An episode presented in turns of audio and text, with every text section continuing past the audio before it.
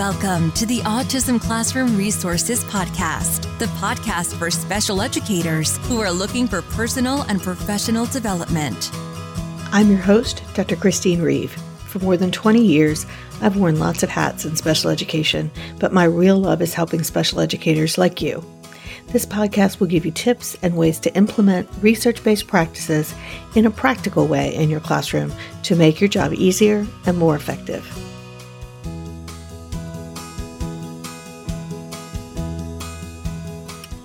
Welcome back to the Autism Classroom Resources Podcast. I'm Chris Reeve and I'm your host, and I'm so glad you're here. We're going to finish up our snack sized episodes of troubleshooting problems in classroom setup. And that brings us today to problems that indicate an issue with the zoning plan. These are issues that are related to staff doing what needs to be done to have the room run on its own. There are obvious ones that I won't cover, like you realize that you didn't have someone staffing a specific center. Those usually work themselves out in a day. Today, I'll be talking about three issues that present themselves a little more subtly, but they can be addressed by changing your zoning plan. So, let's get started. The first issue today overlaps with one that might be related to visual cues or other parts of classroom setup. It's when students wander away before an activity even begins. And I talked about this in episode 92 when I talked about visual cues. And it is related to that, but it's also related to zoning plans in this way. If a student goes to an activity and that activity isn't set up, or he doesn't have something to do actively, and he doesn't have the skills to engage himself independently, as many of our students don't, then he's likely to wander away. But if he checks into an activity and the material is ready for him to sit down and engage with, then he's likely to immediately engage and remain there.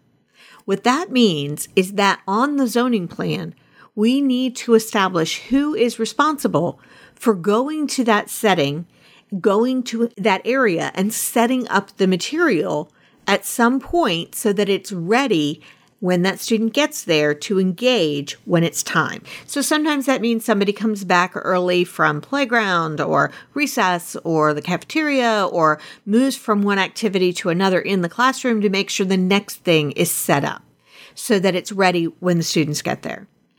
The next issue is when there are four staff cleaning the table and 12 students with one staff who's trying to prepare for a whole group activity.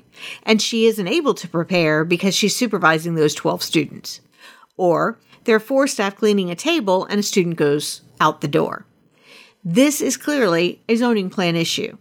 We never need four staff to be cleaning a table. That's a one person job. It's probably even a one person with a student job. But without clear guidance, the staff is just doing what they know needs to be done. They know the table needs to be clean for the next activity. They don't know that they need to be engaging the students or what they need to engage them in unless the teacher has given that information. So that needs to be in the zoning plan. So when you see something like that happen, that's an indicator that we need to make some tweaks to the zoning plan. And finally, the paraprofessionals are coming back from lunch breaks late, so other staff members are not getting to take their time for breaks or lunch because there is no coverage. And again, this is a clear zoning plan issue. If this is written in the zoning plan, it might still happen. But when it does, it's a whole lot easier to talk about because the expectations were made clear initially. If the times aren't working, then maybe there's a reason to make changes to the zoning plan to accommodate specific needs. And the zoning plan should be a collaborative document specifically for this reason. So, like the schedule, the zoning is probably one of the easiest things to troubleshoot because when there's a problem, it's pretty clear that it's the zoning plan. If you haven't done so already, you can find a free zoning plan and links to my Building Classroom Teams toolkit, as well as a transcript and related links with zoning plan examples at autismclassroomresources.com slash episode 95. And if you're looking for more individualized help and support in setting up and troubleshooting your classroom or just working with students with disabilities, come try a seven day free trial at specialeducatoracademy.com. We are a training and support site that provides tons of different resources for teachers just like you. And as always, thank you so much for spending this time with me. I know that your time is precious. I hope that you'll come back next week when I'm going to start talking a little bit about challenging behavior. And until then, I'll be sitting here thinking about how many people it really does take to clean a table.